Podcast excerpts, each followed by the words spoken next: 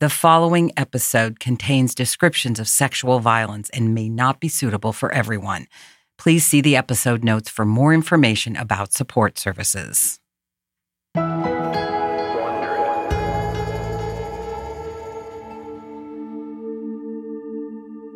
It's a cloudy day in the fall of 1991. A group of reporters is crowded onto a dock at Tenerife, the largest of the Canary Islands.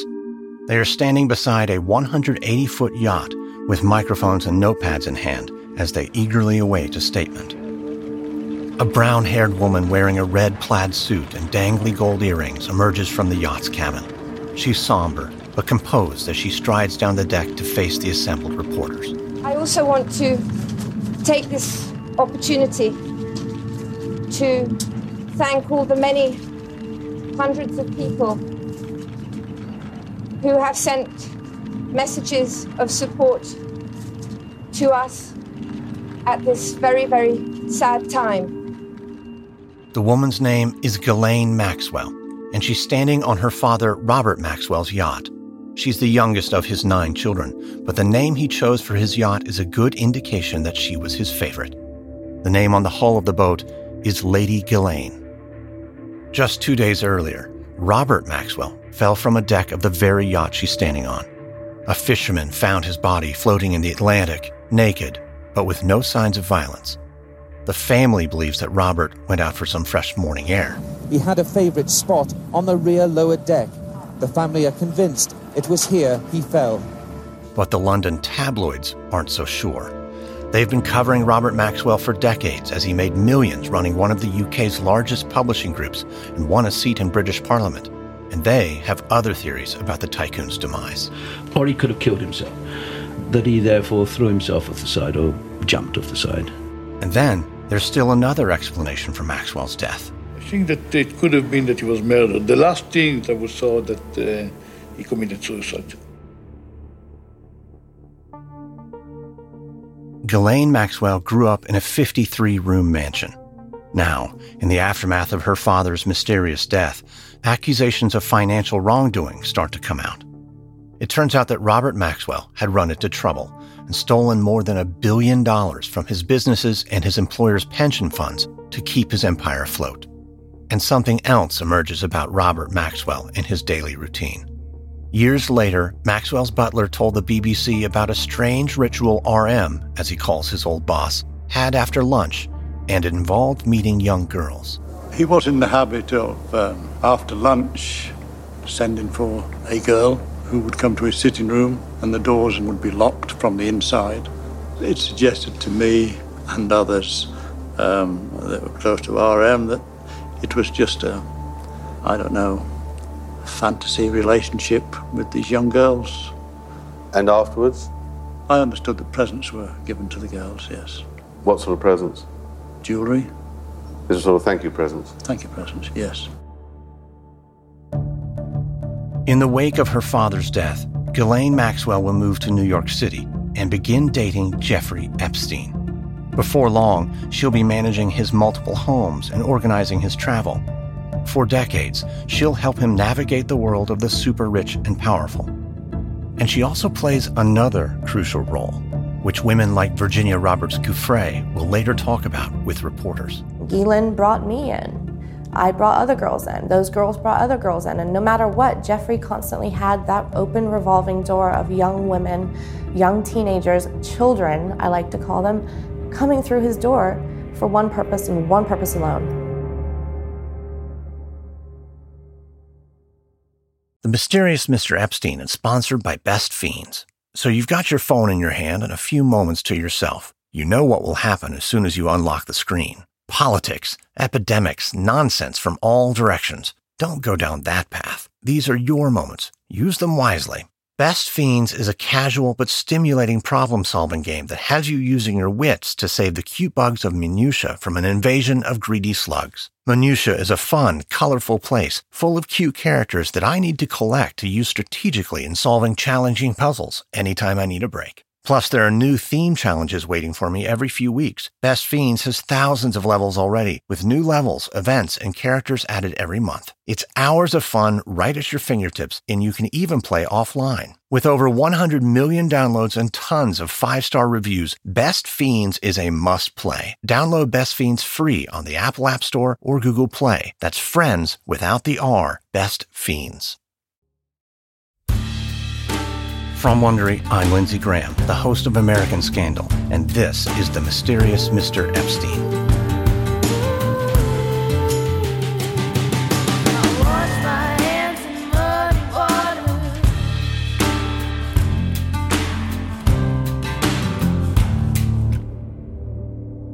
This is episode 3 All Access. Through the late 1980s and early 90s, Jeffrey Epstein sees his fortunes rise. He claims that his firm, J. Epstein & Co., manages the investments of numerous ultra-rich clients, but the bulk of his wealth and his time is spent on his relationship with billionaire Les Wexner.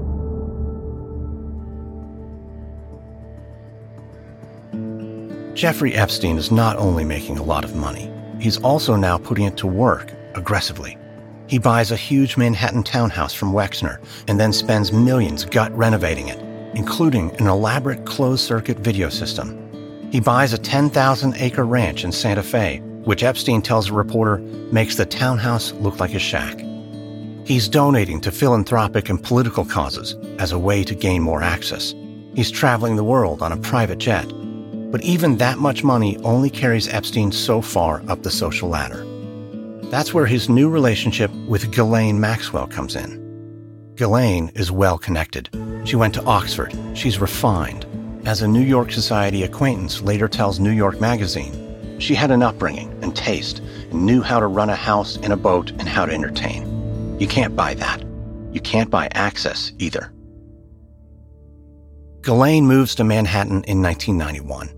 What's left of her father's fortune after the scandal still affords her a $100,000 a year trust fund. That would be a comfortable living for many people, but not for her. She gets a job in real estate to help, but that's not enough. So she seeks out a benefactor. After a breakup with a wealthy Italian man, she meets Jeffrey Epstein. At first, Epstein and Maxwell are a couple. One friend remembers that Maxwell was, quote, madly in love with Jeffrey. But soon, their relationship becomes something less conventional. They're no longer romantically linked, but they're still constantly together. Epstein says they're best friends. She tells a friend she's still, quote, sleeping in his bed from time to time. The two are seen around together often at dinners and society benefits. Maxwell's close with Prince Andrew, the Duke of York, and she introduces him to Epstein. A 1992 party at Mar-a-Lago, Donald Trump and Jeffrey Epstein shared a joke and a laugh. NFL cheerleaders danced among the crowd. NBC News recently released footage of Epstein and Maxwell together from a 1992 party. Donald Trump is whispering something in Epstein's ear while Ghislaine stands with them both.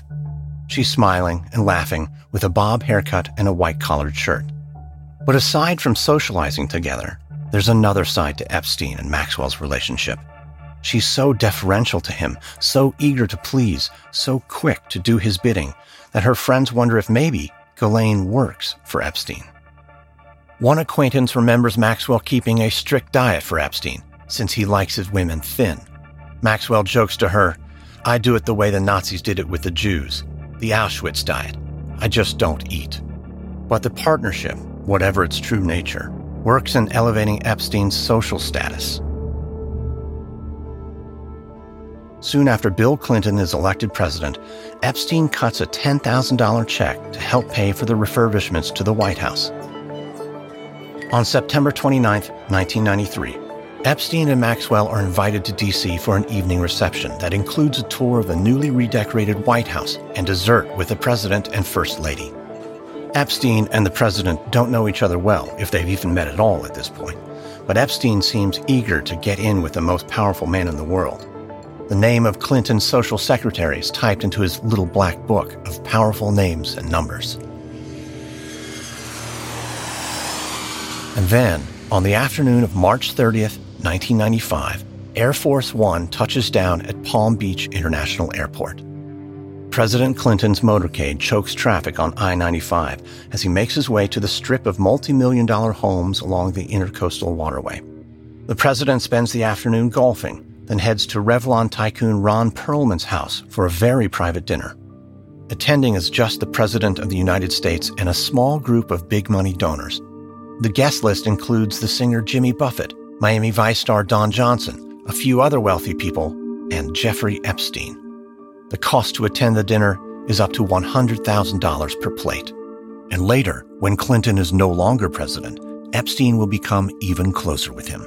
Flight logs will show that Clinton traveled on Epstein's private jet at least 26 times. Epstein's been on a quest to reach the top of the social ladder, and a cozy dinner with a president, a rock star, a TV star, and a billionaire CEO certainly seems to indicate that Jeffrey Epstein has arrived. Meanwhile, Epstein always makes time for Les Wexner. After all, ever since Wexner gave him power of attorney, Epstein has been the billionaire's most trusted ally. Wexner's Ohio based retail empire is humming the Limited, Abercrombie & Fitch, and Victoria's Secret are dominating their corners of the retail market. But Wexner's newest project is different. He wants to take an empty expanse of cornfields outside Columbus, Ohio, and turn it into a thriving, picturesque community. On 10,000 acres of land, Wexner constructs an upscale utopia he calls New Albany, Ohio. Issues like quality, the centrality of schools, uh, the nature of streets, streetscape, uh, the romance of Georgian brick architecture. It made sense to me as a marketer that you could really tell a wonderful story about, you know, kind of a, a rural countryside, but with the conveniences of suburbia. On summer nights in New Albany, the smell of fresh cut grass hangs in the air, and streets are lit with handmade copper lamps. Wexner also builds a new mansion for himself, a country club for his friends, and a business park for his associates. And he hires the local sheriff's department to be his personal security force. Epstein has helped Wexner build New Albany. He's the one who sets up anonymous shell companies that buy up the large tracts of land without attracting attention, since too much attention might have driven up prices. Bob Fitrakis was working as a local journalist at the time. It was thought that Epstein was brought in to kind of take care of that. Epstein's specialty was moving money around, hiding money, creating tax havens. Epstein pays 3.5 million for his own home in New Albany, a 23-room red brick mansion. This home in New Albany will be the site of the first reported sexual assault by Epstein, and it will also involve his best friend, Ghislaine Maxwell. I'm Lindsey Graham, the host of Wondery Show American Scandal. We bring to life some of the biggest controversies in U.S. history presidential lies, environmental disasters, corporate fraud. In our newest series, we look at the conflict in Waco, Texas, when a small religious group went head to head with the federal government. It was a conflict that led to a long and bloody standoff. To listen to this and other great series, subscribe now to American Scandal from Wondery. From Wondery comes Joe Exotic, Tiger King. Joe Exotic has always loved animals, especially tiger cubs, but Joe has a nemesis, Carole Baskin. She's another zoo owner who doesn't like the way Joe runs things. And when Carol accuses Joe of animal cruelty, Joe turns around and accuses her of being responsible for the mysterious disappearance of her late husband. Joe and Carol are hell bent on destroying each other at any cost. Subscribe to Joe Exotic on Apple Podcasts or wherever you're listening now. In 1995, at an art opening in Manhattan, Jeffrey Epstein meets a 25 year old art student named Maria Farmer. She'd later tell the New York Times. He said, Do you have a dad? And I said, That's an odd question. Of course I do, um, but my parents are divorced. And he asked me to describe my history, and I said I grew up extremely wealthy. And um, unfortunately, at age 16, my dad left, and my mom never went after him. So we are, you know, pretty we're struggling. Maria's lanky and fresh faced, an avid runner with shoulder length blonde hair. Epstein ultimately hires her to work at his Manhattan townhouse, minding the door, checking in guests. But then Epstein gives her an exciting offer. Maria's been hired to make two original paintings for a new Jack Nicholson movie, and Epstein lets her spend the summer painting in his country house in New Albany, Ohio. In May 1996, she loads up her art supplies into a rented truck and drives to New Albany. Maria paints nudes and adolescents, and Epstein admires her work. That's how they first met. He bought one of her paintings. The painting shows a man looming in a doorway, naked except for a pair of boxer shorts, staring across the room at a young girl lying on a sofa. The piece was inspired, Maria says, by Degas, who created a similar scene for his painting, The Rape. Maria paints from life, including using photos of her two younger sisters. She brings a few nude photographs of them with her for the summer and keeps them in a storage box. Maria's time in New Albany comes with a lot of rules. She'll later tell the Washington Post that if she wants to go for a run, she has to do it inside the 10,000 square foot mansion. If she wants to leave the house where she's staying, she has to call over to the Wexner mansion and get permission from Les Wexner's wife. She's not even allowed in the backyard. A spokesman for the Wexners denies that Wexner's wife ever spoke with Maria Farmer. In contrast, Epstein comes and goes as he pleases. He makes several trips to New Albany that summer and brings Ghislaine Maxwell with him. One night in New Albany, Ghislaine comes to Maria and tells her that Jeffrey wants a foot rub. Maria's offended. Who do they think she is? Their servant? But Ghislaine pressures her into it. Maria enters Epstein's bedroom, followed by Ghislaine. Epstein is lying on the bed, watching TV.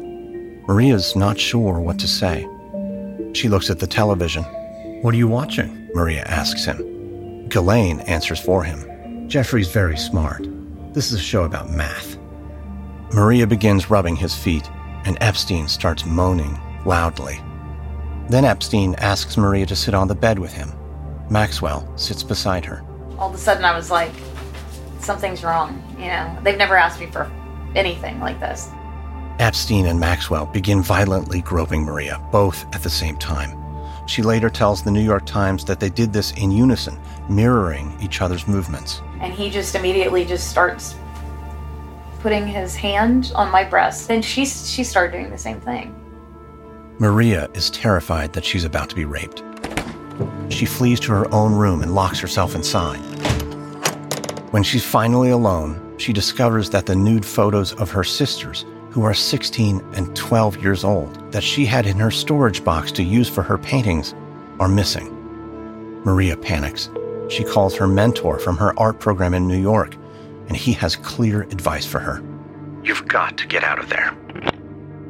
Maria gets a hold of her father, who lives in Kentucky. He agrees to drive up to meet her. In the meantime, she calls 911, but they hang up on her. She tries the sheriff's office. The person on the other line tells her, We work for Wexner, and that an officer is already on site. Maria begs Wexner's security staff to allow her to leave, but they won't. Maria spends the night in her room, waiting for her father's arrival. The next morning, she calls Epstein and Maxwell and says she's leaving. Then one of Wexner's security guards shows up to tell her she's not going anywhere. He grabs Maria by the arm. She fights to get free.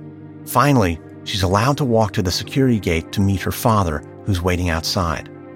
The Wexners deny all of this, and a sheriff who worked there at the time says he doesn't remember but Maria maintains that Wexner security wouldn't let her leave with her own father.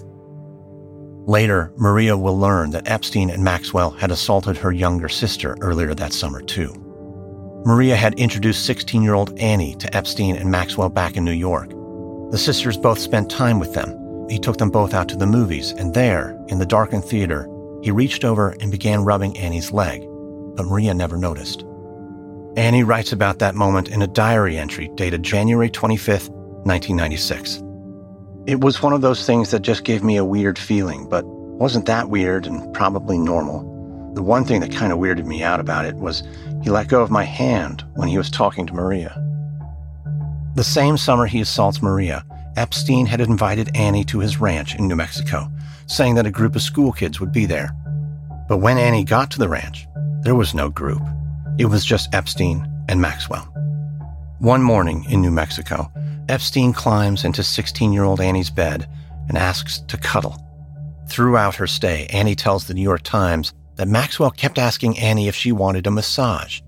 Maxwell finally talked her into it and told Annie to undress. Maxwell then began massaging Annie, at first rubbing the girl through a sheet, but then she pulled back the sheet to touch Annie's chest. Annie didn't see Epstein as Maxwell did this, but she sensed that he might be watching. Maria didn't know all this as Epstein and Maxwell assaulted her that night in Ohio. But still, her mind drifted to Annie and whether they'd done something similar to her. Maxwell denies allegations that she was involved in the sexual abuse of young women and girls. She has not been charged with any crimes, though she faces multiple civil suits. Maria later tells the New York Times that after she returns to New York, she got a phone call from Maxwell, who threatens to burn Farmer's art and destroy her career. Maria goes to a police station in New York, but they tell her they can't do anything about an assault in Ohio. She calls the FBI and speaks with an agent for 30 minutes. She tells him about what happened to her in Ohio and what happened to Annie in New York and New Mexico, and about all the young women and girls who go to Epstein's New York mansion. The FBI agent hears her out, then hangs up the phone. Maria Farmer doesn't hear from the FBI again for 10 years. Meanwhile, Jeffrey Epstein's position in Les Wexner's orbit is as strong as ever. A few weeks after his assault on Maria Farmer, he plays host and master of ceremonies at Wexner's 59th birthday party in Ohio. Ohio Senator and former astronaut John Glenn is there. Alan Dershowitz is there. Former Israeli Prime Minister Shimon Peres is there too. According to one guest, it's Epstein who introduces guests, gives toasts, and ensures the evening is a warm tribute to his patron. Years later, when Vanity Fair asks Wexner to describe Epstein, he gives a response that would make anyone blush. Very smart, with a combination of excellent judgment and unusually high standards. Also, he was always a most loyal friend. Angels, please. Victoria's Secret introduces Angel. One of Wexner's most successful retail brands is Victoria's Secret. I've had underwear thrown at me my whole life, but it's never been Victoria's Secret. It's synonymous with beauty, sexuality, and to be a Victoria's Secret model is one of the best gigs in the modeling world.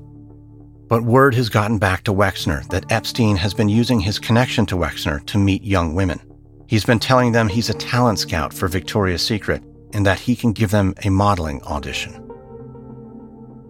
In 1997, Jeffrey Epstein is in Los Angeles. He meets a young woman named Alicia Arden. Arden has long, dark hair and high cheekbones. He knows this because he solicited photos of Arden in lingerie, claiming that he was a scout for the Victoria's Secret catalog. Now Epstein waits in his room at the Shutters Hotel. Shutters is swanky, on the edge of the Santa Monica Pier, looking out over the beach. When Arden arrives, Epstein's wearing sweatpants and a red, white, and blue shirt. He tells her to come closer so he can evaluate her body. Then he attempts to undress her, puts his hand underneath her skirt. He's blunt, rough. She remembers him saying, Let me manhandle you for a second. Arden runs out of the room in tears and calls a friend. She gets the answering machine. I just came out of the um hotel for meeting Jeffrey. I didn't expect that I had to be in a bra and underwear in front of him in the hotel room, and and then he was touching my butt. The next day, she goes to the police. She tells her story. They listen, but then they discourage her from doing anything about it. You let him touch you, and you didn't push him away. I said I pulled my skirt down and moved his hand. She goes back to the police a week later and files an official report for sexual battery. The police claim they interviewed Epstein after the report was filed, but that Arden didn't want to press charges. Arden says she did want to charge him. When the New York Times later reports Arden's story, they talked to two former Victoria's Secret executives who claim they warned Les Wexner about Epstein posing as a scout for lingerie models. The executives say that Wexner promised to deal with it. But if Wexner did ever confront Epstein, nothing seemed to change. Epstein was still just as present in Wexner's affairs, with just as much control over his finances. And by all accounts, the intensity of Epstein's attacks on women would only continue to increase.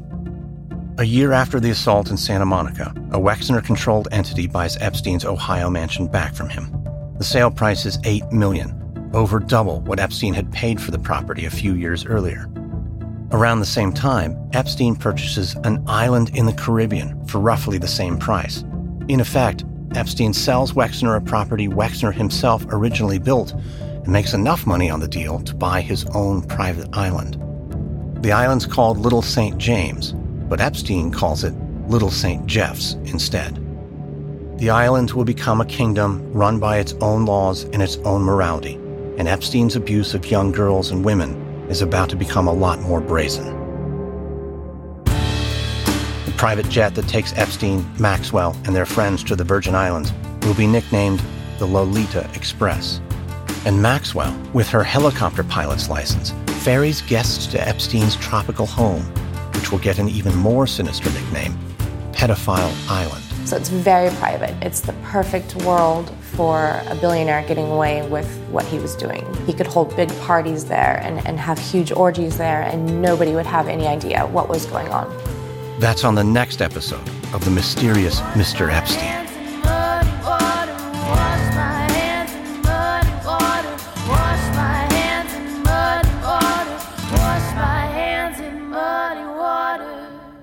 We reached out to Ghislaine Maxwell's attorney with a request for comment, but he did not respond by deadline. This has been part three of six of The Mysterious Mr. Epstein. On the next episode of The Mysterious Mr. Epstein, a magazine writer makes a disturbing discovery, and Epstein brings a young girl to meet one of his famous friends, Prince Andrew, Duke of York.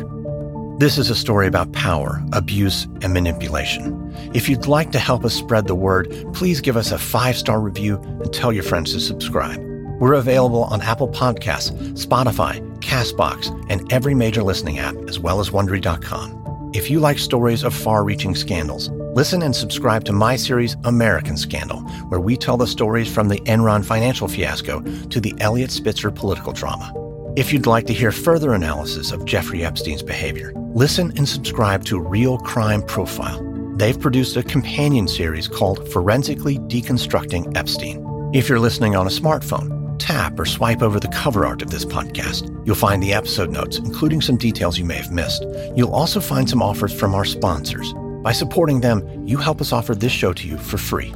This series deals with issues of sexual violence. If you or someone you know is a victim of sexual assault, reach out for help. In the U.S., you can contact the National Sexual Assault Hotline by calling 1 800 656 HOPE. That's 1 800 656 4673. Or you can chat anonymously with a hotline staffer by messaging the Rape, Abuse, and Incest National Network at online.rainn.org. The Mysterious Mr. Epstein is hosted, edited, and executive produced by me, Lindsey Graham, for Airship. Sound designed by Derek Behrens. This episode is written by Michael Kenyon Meyer. Additional reporting and research by Alyssa Jeong Perry and Heather Schrering. Associate producer is Caleb Bissinger. Executive producers are Jenny Lauer Beckman, George Lavender, Marcia Louie, and Hernan Lopez for Wondery.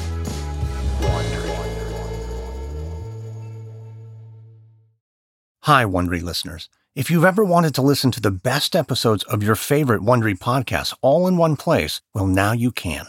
Introducing The Best of Wondery. The Best of Wondery is a new podcast that features standalone, full-length episodes of some of the most captivating, compelling, and exciting stories from all of Wondery's originals, including Dr. Death, Business Wars, Life is Short with Justin Long, American History Tellers, The Shrink Next Door, and many more.